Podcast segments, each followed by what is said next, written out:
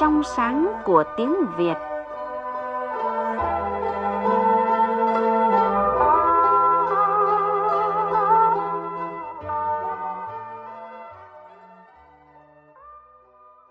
Thưa quý vị và các bạn, việc phiên âm các từ tiếng nước ngoài sang tiếng Việt từ lâu đã là vấn đề đối với người sử dụng. Từ một cái tên địa danh hay tên riêng tiếng nước ngoài lại có những cách thể hiện trên văn bản khác nhau. Việc đọc phát âm làm sao để người nghe có thể xác định đúng các từ này cũng không phải là câu chuyện đơn giản. Vậy nguyên nhân và thực trạng của vấn đề phiên âm tiếng nước ngoài hiện nay là như thế nào? Trong chương trình hôm nay, chúng ta cùng nghe các chuyên gia ngôn ngữ, Phó giáo sư tiến sĩ Nguyễn Hữu Đạt, Phó giáo sư tiến sĩ Phạm Văn Tình và phiên dịch tiếng Anh Tạ Quang Đông bàn luận về vấn đề này. Phần cuối chương trình trong tiết mục Đi tìm điển tích, mời quý vị và các bạn cùng nghe câu chuyện về thành ngữ thông đồng bén giọt. Bây giờ chúng ta sẽ bắt đầu chương trình với bài Muôn vẻ phiên âm tiếng nước ngoài sang tiếng Việt với sự thể hiện của biên tập viên Lê Hằng. Phiên âm tiếng nước ngoài, vật vã để hiểu. Rắc rối phiên âm tên riêng tiếng nước ngoài, lỗi do đâu? Giữ nguyên ngữ hay phiên âm tên tiếng nước ngoài trong tiếng Việt cần tiếp cận từ nhiều phía. Phiên âm tên nước ngoài thuận tiện hay cản trở học sinh?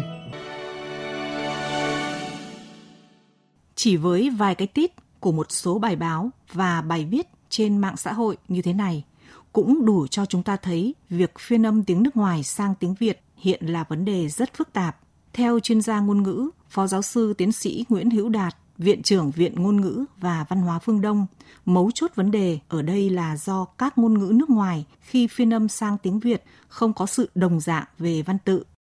Tiếng Việt sử dụng văn tự Latin có những điểm giống nhau với các ngôn ngữ thuộc hệ Latin như tiếng Pháp, tiếng Anh. Tuy nhiên, nó cũng không giống hoàn toàn mà vẫn có sự khác biệt.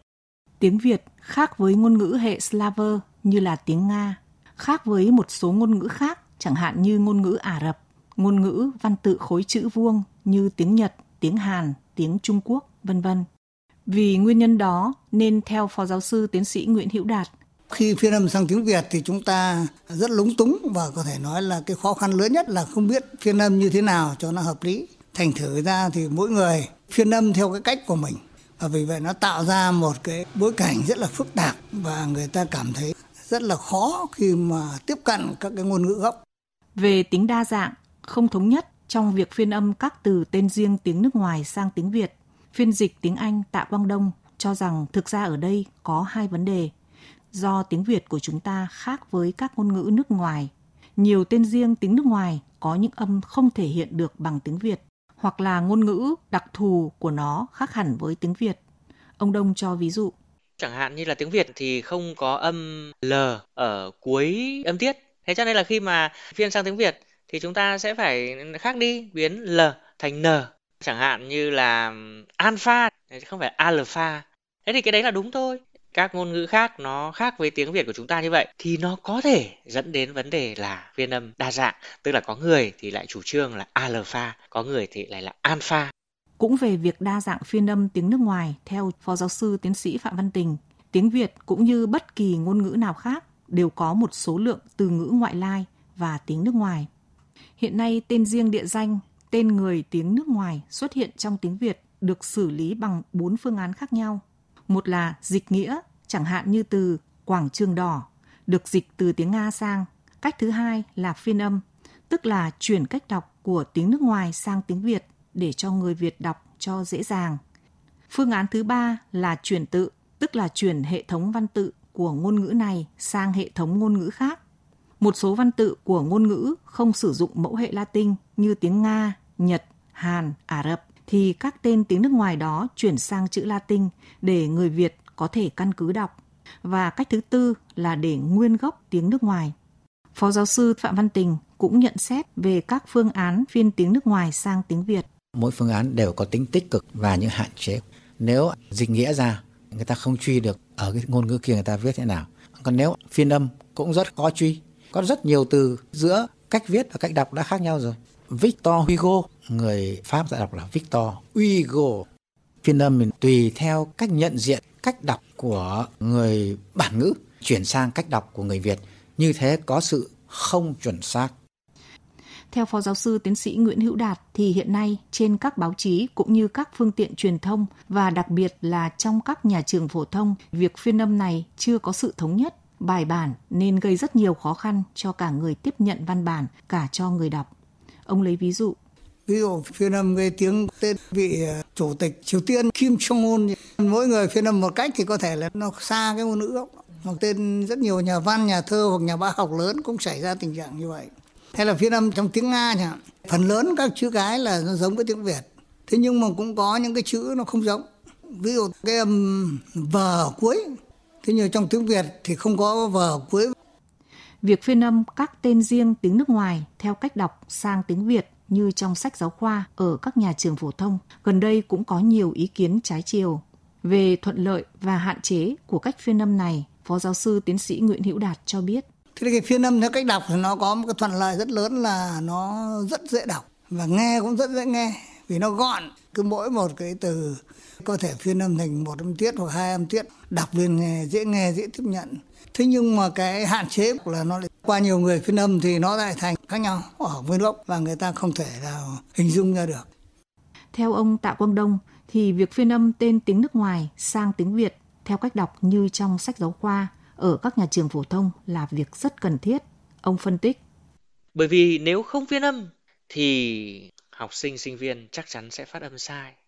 Chẳng hạn như là gần đây thôi khi tôi viết một bài đăng trên mạng xã hội Facebook thì có một bạn cũng vào bình luận và nói về trường hợp một cô giáo à, khi mà dạy trực tuyến lại gọi tên nền tảng dạy trực tuyến là Zoom chứ không phải là Zoom như là tên tiếng Anh của nó. Nhiều người cười, nhưng chúng ta thử suy nghĩ xem có nên cười không? Nếu chúng ta không được dạy rằng Z-O-O-M phát âm là Zoom thì liệu chúng ta có biết không? Đây là một ngôn ngữ khác và đó là tiếng Anh. Tiếng Anh là một ngôn ngữ viết một đằng, đọc một nẻo. Thế thì cô giáo đó không có gì đáng cười cả. Với việc đa dạng trong các cách phiên âm tiếng nước ngoài sang tiếng Việt như hiện nay, quả là đã gây khó cho người sử dụng khi nghe, đọc, viết.